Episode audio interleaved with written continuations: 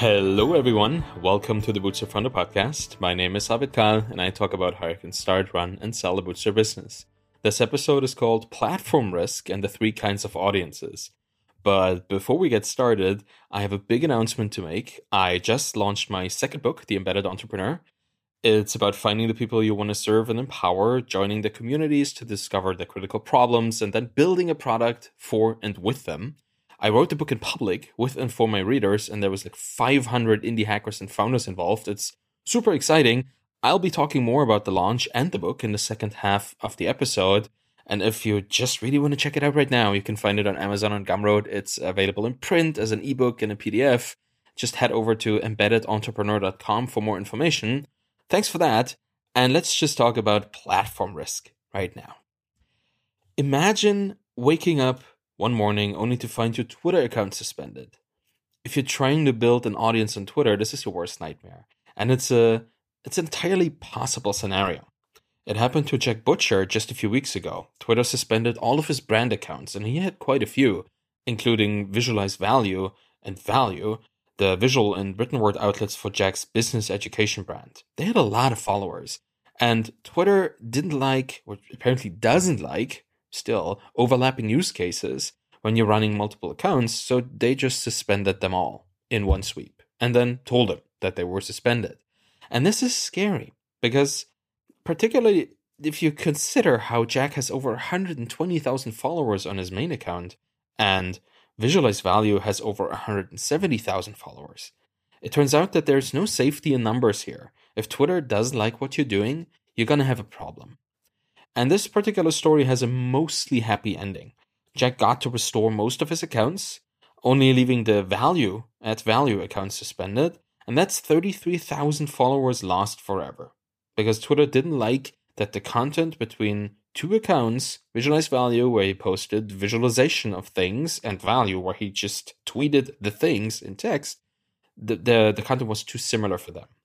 And I think this is a good time to talk about platform risk and how it affects our audience building efforts, because this can affect us all. I want to introduce um, a particular framework here to make, make this more easy to understand. Alex Lieberman, the CEO of Morning Brew, shared a very insightful concept that's related to this particular entrepreneurial risk, and he calls this the audience funnel. For him, there are three tiers to this funnel rented audiences on the top, owned audiences lower, and monetized audiences on the bottom. When you build an audience on Twitter, you're essentially creating a rented audience. Right? The relationships you build might feel like they're yours, but Twitter effectively owns them. If you lose access to your account or Twitter decides to remove the account, your audience is gone. You won't be able to recover it without significant work, pretty much rebuilding your whole audience from scratch. And since Twitter is so huge, you can reach a lot of people and build relationships quickly, but they'll always be just one administrative action away from evaporating. And no matter if you build an audience on LinkedIn or Facebook, Instagram, or Twitter, your audience will always be borrowed. Contrast that with owned audiences. They're opt in audiences where people allow you to contact them directly without the intermediary of a large platform.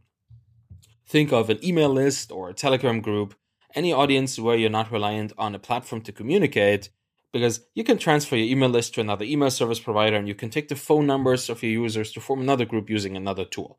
Right? You have the very specific identifiable information to reach them through multiple means. And this kind of audience is much more committed to you than a rented one because this opt-in process makes this whole thing a conscious choice for, for by them and handing over your personal email or your phone number is a much bigger deal than following someone on Twitter. Because you can always unfollow somebody, but you cannot take back your email. Once they have it, they have it. So this choice usually means that this particular kind of audience is has a higher retention rate because once they give you something, they've made the choice of sticking with you for a while. And then um, there's also that yeah how we, how you can build this right. So maybe maybe the next question. Your own audiences are usually built on free content such as free newsletters or podcasts, and while purchases are encouraged often through advertisements members are usually not required to make purchases to be part of the audience, right? These owned audiences are usually free to join. But that changes once you build a monetized audience. This is uh, the audience with the highest intent and commitments as they're paying to be part of that group. A membership community or a paid newsletter audience fits this profile. You won't be able to start out with such an audience.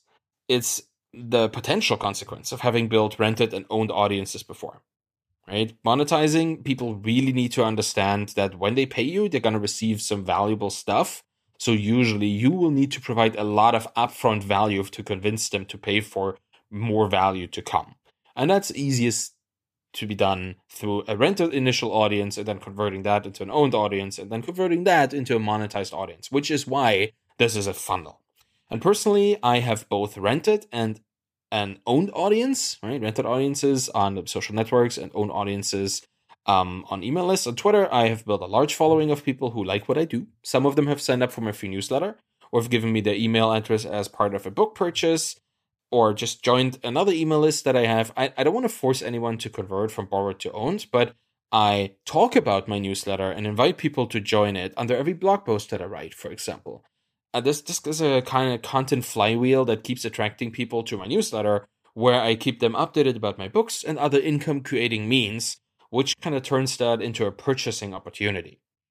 And I believe that all audience building efforts should start at the rented audience level, because when you start, you need to have reach and discoverability.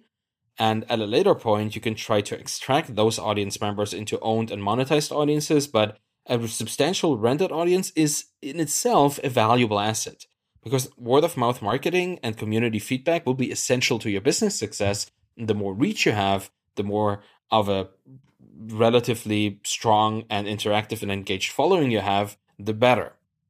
In the end, it matters less what kind of audience you have and more how much impact you have on their lives, to be honest. The value you create is why people follow you, and the more someone benefits from your work, the more they're likely to reciprocate, which in turn allows you to make a living. You can do this on a borrowed audience. You can just provide a lot of, a lot of, a lot of value. I did that with my first book, Zero to Sold. I essentially released half the book in public while I was writing it. And people found that so interesting and so, I, I hope, empowering and helpful that once I actually released the book, they just felt like they had to purchase it because they kind of owned half of it already. So they needed to kind of reciprocate and close the circuit. You can do this with um, an, an owned audience where you have a newsletter list of people who really, really like what you're writing every week or every month, or every two weeks, or whatever you do.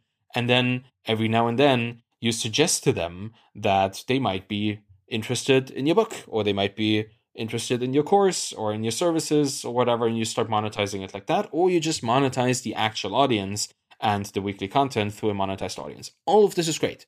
And all of this allows you to make a living. You pick whatever you're most comfortable with and whatever you think fits your themes and your content and honestly your personality best. Just consider that any platform you build an audience on is a liability. Understand that the best way to connect with people is to have a direct channel into their inbox at some point and just build a flywheel that connects your rented, owned, and monetized audiences into one resilient system. A system like that will allow you to build a meaningful and sustainable business no matter what happens. Because systems fall apart, certain platforms may close down, you may be booted off a platform for saying something that somebody didn't like and reported, and you have an administrator who thinks, okay, this person has to go. And if you don't have access to people outside of that platform, you have a problem. So make sure you build this interconnected flywheel and system of audiences. I try to get my most engaged Twitter followers to join my newsletter or listen to my podcast, sign up for that. And so I could just reach them at a later point should I ever be booted off Twitter, which I don't think I will be. But you know, like the, there's a there's always a chance. The platforms um, are always in control, and I am not. So that's that's important to understand, and that's how I build my own audiences. And that in this situation, it really helps to have an info product in the mix as well. Something tangible that people have, that people own, that attracts new followers by word of mouth, like a book. so let me transition this conversation to my my book launch here because um, that that has been an extremely interesting experience. I, I launched a book on Wednesday, the um, May nineteenth, um, on Twitter, and it has been a spectacular day, has been a spectacular couple days since then. Um, yeah, let me just share a couple of things. Maybe first what the book is really about. Um, the book is called The Embedded Entrepreneur, and an embedded entrepreneur is pretty much what I'm doing and what many, many other founders are doing. We go into the communities of our audience, of our future audience, our target audience, our existing audience, and we listen, we observe, we embed ourselves in there, and we start taking notes. What are people talking about? What are people complaining about? What are people asking for recommendations about? What problems do they have? How can we help them? Right? This is kind of an extension of what I wrote about in Zero to Sold when I was saying, hey, build start with the audience. Start with who am I going to serve? Then figure out the critical problem, then build a solution, and then build a product that implements that solution for your audience. So you can make sure you're not just starting with this random idea where you're not sure if anybody's ever going to buy it, but you start with the real people, you validate that they exist, you find their problems, you validate that those problems are critical, and then you build a validated solution that people actually need and build a product that they can use.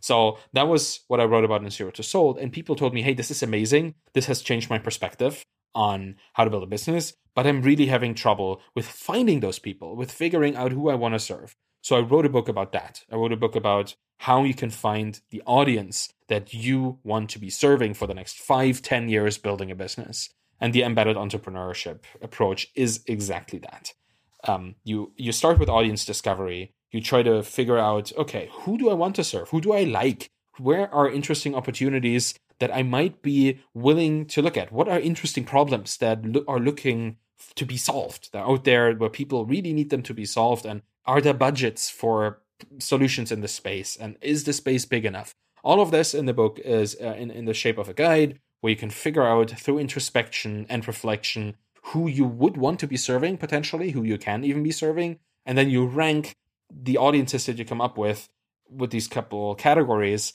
um, to find out which is the most likely audience for you to be successful with building a product for them.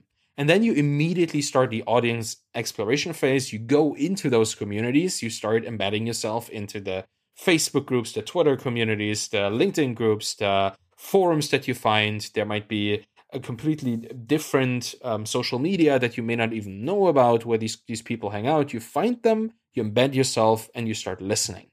And you start taking notes about what people are talking about, what their problems are, what is recurring, what are critical, common problems. And that leads you into the problem discovery phase where you start methodically analyzing all of these problems.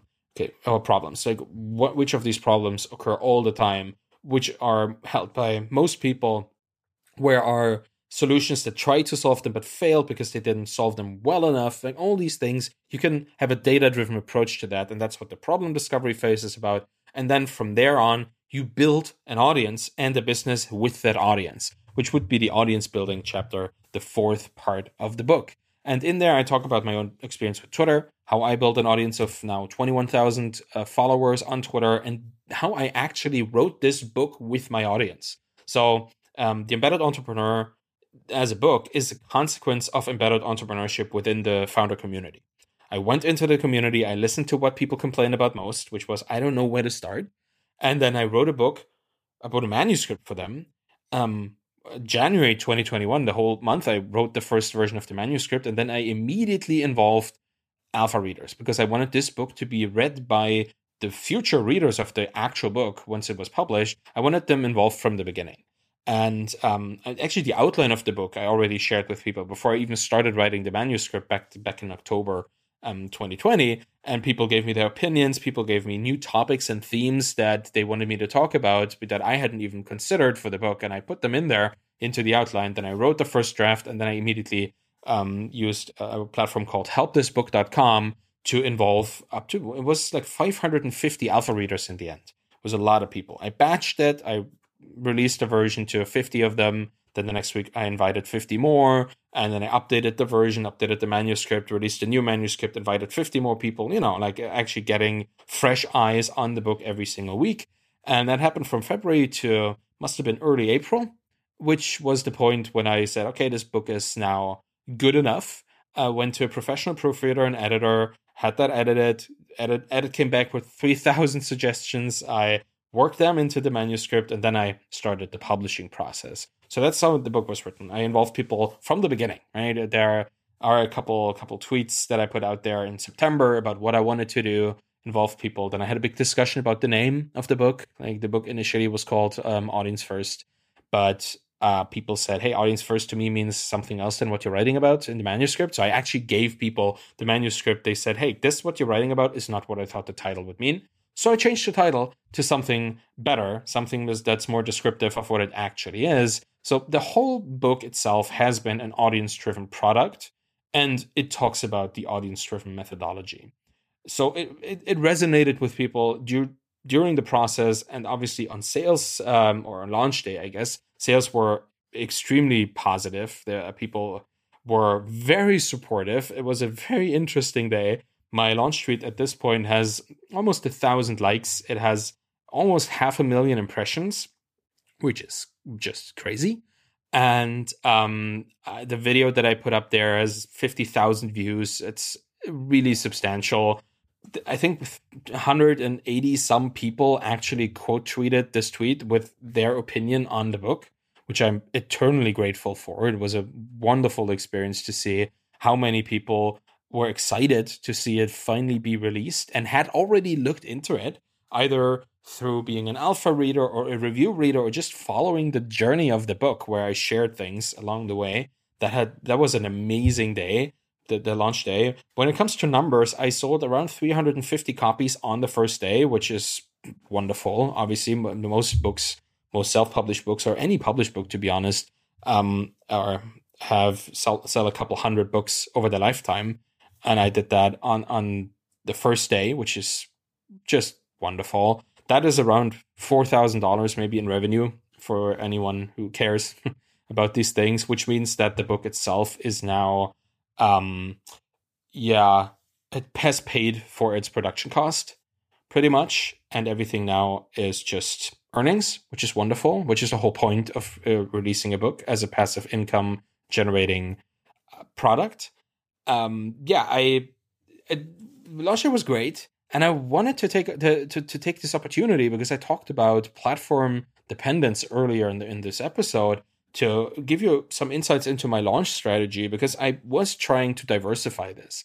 Obviously, I launched the book on Twitter, and that is where I have most of my audience. Right, I have, like I said, twenty one thousand people, which is also where most of the engagement happened. But that wasn't everything. I also launched the book through my email lists and through um, some activities that I did on other social platforms. Uh, on my email lists, for for example, like I had my whole alpha reader list, right, of the people who read the book initially, so I could could reach out to them and tell them that the book was now finally out and give them a little discount and give them a little additional material for their help, right, as a as a token of my gratitude. And then I was able to email my review readers, the people who joined a bit later and got a much more release ready version of the book to, and promised to review it. Like that I gave them the opportunity to to get the book with a discount. Or then I reached out to everybody who bought, bought my earlier books, Zero to Sold on Gumroad, because those people are also on an email list, obviously having bought it on Gumroad, and I could give them an opportunity to get my second book uh, for their collection of my books, which was really nice, right? So all of this um, happened on my the email list of on yeah that I had created outside of my Twitter audience, and I think that makes makes a big difference because if I were to just release on Twitter, I would not reach the people who may not necessarily be on Twitter but are interested in my stuff. And I took another route as well. I went to Indie Hackers, the forums, and I posted a little blog post essentially explaining what I just told you right now, uh, with a couple pictures as well, to make sure that the community that I care about most, which are indie hackers, the, the indie hackers community is where I come from. It's the, the community that enabled my business success with Feedback Panda. And it's the community I want to give back to the most. That they know that a book is out that can help them significantly build their own businesses from the start in a more sustainable and um, more yeah likely to succeed way. So i wrote a little blog post there i linked my twitter launch tweet and all these things there. Uh, it went it went great. It was like on top of the list for a day and it was just important for me for this to be part of the indie hackers forums as well. And I went into all the Slack channels and Slack groups that I'm part of that are entrepreneurship related, and I posted my launch tweet there as well. Just for people to understand, hey, this happened on Twitter. You might not be there. You might just be here in Slack or in different communities, but I'm launching the book. It's very successful. The, the tweet is performing well. Lots of people are helping me out. There's a lot of support happening in the community. Check it out. So I try to diversify my launch in in terms of going into multiple communities at once. And I think that was a solid idea because it's always good to just spread it out a little bit. So again, got a great day, a great couple days. Uh, let me just share you the next steps because it's important also, I think, for you if you're interested in ever creating an info product to see like how this whole launch situation happens. I think I worked two for two weeks on the preparation of the launch, like writing the initial um, launch tweet thread, writing out these emails for my lists, just uh, making sure that my indie hackers post was well prepared and um, creating the assets for that. You know, like there's a lot of stuff that goes into a launch like this, not just creating the product, which obviously is also extremely important, but making sure that everything is ready for that day because a lot of stuff happened. I mean, if you have 300 retweets on um, a tweet and a couple hundred comments and something and uh, like a thousand likes, you will not be able to be creative. You're just going to be reactive. Right? I couldn't even keep up with replying to the replies to my tweet. So you better be prepared. And I was. And I'm also prepared for some more things. So I'm just going to tell you about this. The biggest thing is next week on Wednesday, which would be the 26th, I guess. Um, I'm going to launch a product hunt because why not? I mean, product hunt is where a lot of other founders also congregate and I launched Zero to Sold on Product Hunt to great success. And I think I could do this with the embedded entrepreneur as well. I have found a hunter and I have prepared all the assets and sent them over. So next Wednesday, you will see the embedded entrepreneur launch a product hunt. So I'd be happy if you could help me out there. But obviously, I'm going to be very vocal about this on Twitter as well and in my email list because, you know, flywheel plus diversification. That's what's going to happen. And then over the next couple days and weeks and likely months, I'll be gathering social proof and feedback. That's uh, what was really, really useful when I um, sold Zero to Sold for the first time or when I launched it back then. Um, just really, whenever somebody posts a picture and uh, of the book, of them, like the paperback or the hardcover arriving at their home, I just retweet that and comment that on that and just give it give it some more reach to show people, hey, there's social proof. Look at this. Other people are buying this book. So from an author's perspective, this is the best thing you can do. It's like word of mouth that you can amplify in your community. And I'll be highlighting people who buy it for forever, essentially, because that's just really, really nice. I really like to see when people share that my work is worth taking a photo of for them. And it helps me create more interest in the community for the product as well. And then, you know, I'll be looking at reviews. I'll be making sure I update the the launch website, the the landing page for my book with more reviews from Amazon, where I have three, I guess, at this point, and I'm now at five stars on Amazon, and I'm starting to rank on Amazon as well. So all these things are going to be occupying me in the next couple weeks. But the biggest thing is gathering social proof. And that would be very interesting because that transcends Twitter. Like, if people understand that other people like what I'm doing, they won't just follow me on Twitter. They might also look into my newsletter. They might look into this very podcast and uh, subscribe to it, which would be wonderful. And they'll make sure that they can reach me or that I can reach them, even if there's anything that's happening to one of the platforms that I'm operating on. And that's kind of what I wanted to talk about today you can probably sense that I'm very happy, that I'm very excited for the launch and for everything that I've been doing. I may or may not be working on the third book at this point, but I'm probably going to be taking a couple days of rest just to calm down a little bit. This has been quite an exciting time. And yeah, I just want to say thank you to everybody, everybody who supported me, you that are listening to me right now ramble on about my launch day. Thank you for keeping uh, keeping listening uh, to the to the show. It's it's really sweet. And thank you for everybody who bought the book and who will be buying the book in the future. It's been a it's been quite a quite a couple days. So thank you very much. And that's it for today. Thank you for listening to the Bootstrap Founder podcast. You can find me on Twitter at Arvid A R V I D K A H L, and you can check out the blog at thebootstrapfounder.com You can find my book Zero to Sold at zero to sold.com and The Embedded Entrepreneur at embeddedentrepreneur.com. If you have questions about this episode, reach out on Twitter or send an email to arvid at thebootstrappedfounder.com. If you want to support me in the Bootstrap Founder podcast, please leave a rating and a review by going to ratethispodcast.com slash founder. It'll help other founders or founders to be to find the podcast and learn more about starting, running, and selling their bootstrap businesses. Thank you very much for listening and have a wonderful day. Bye bye.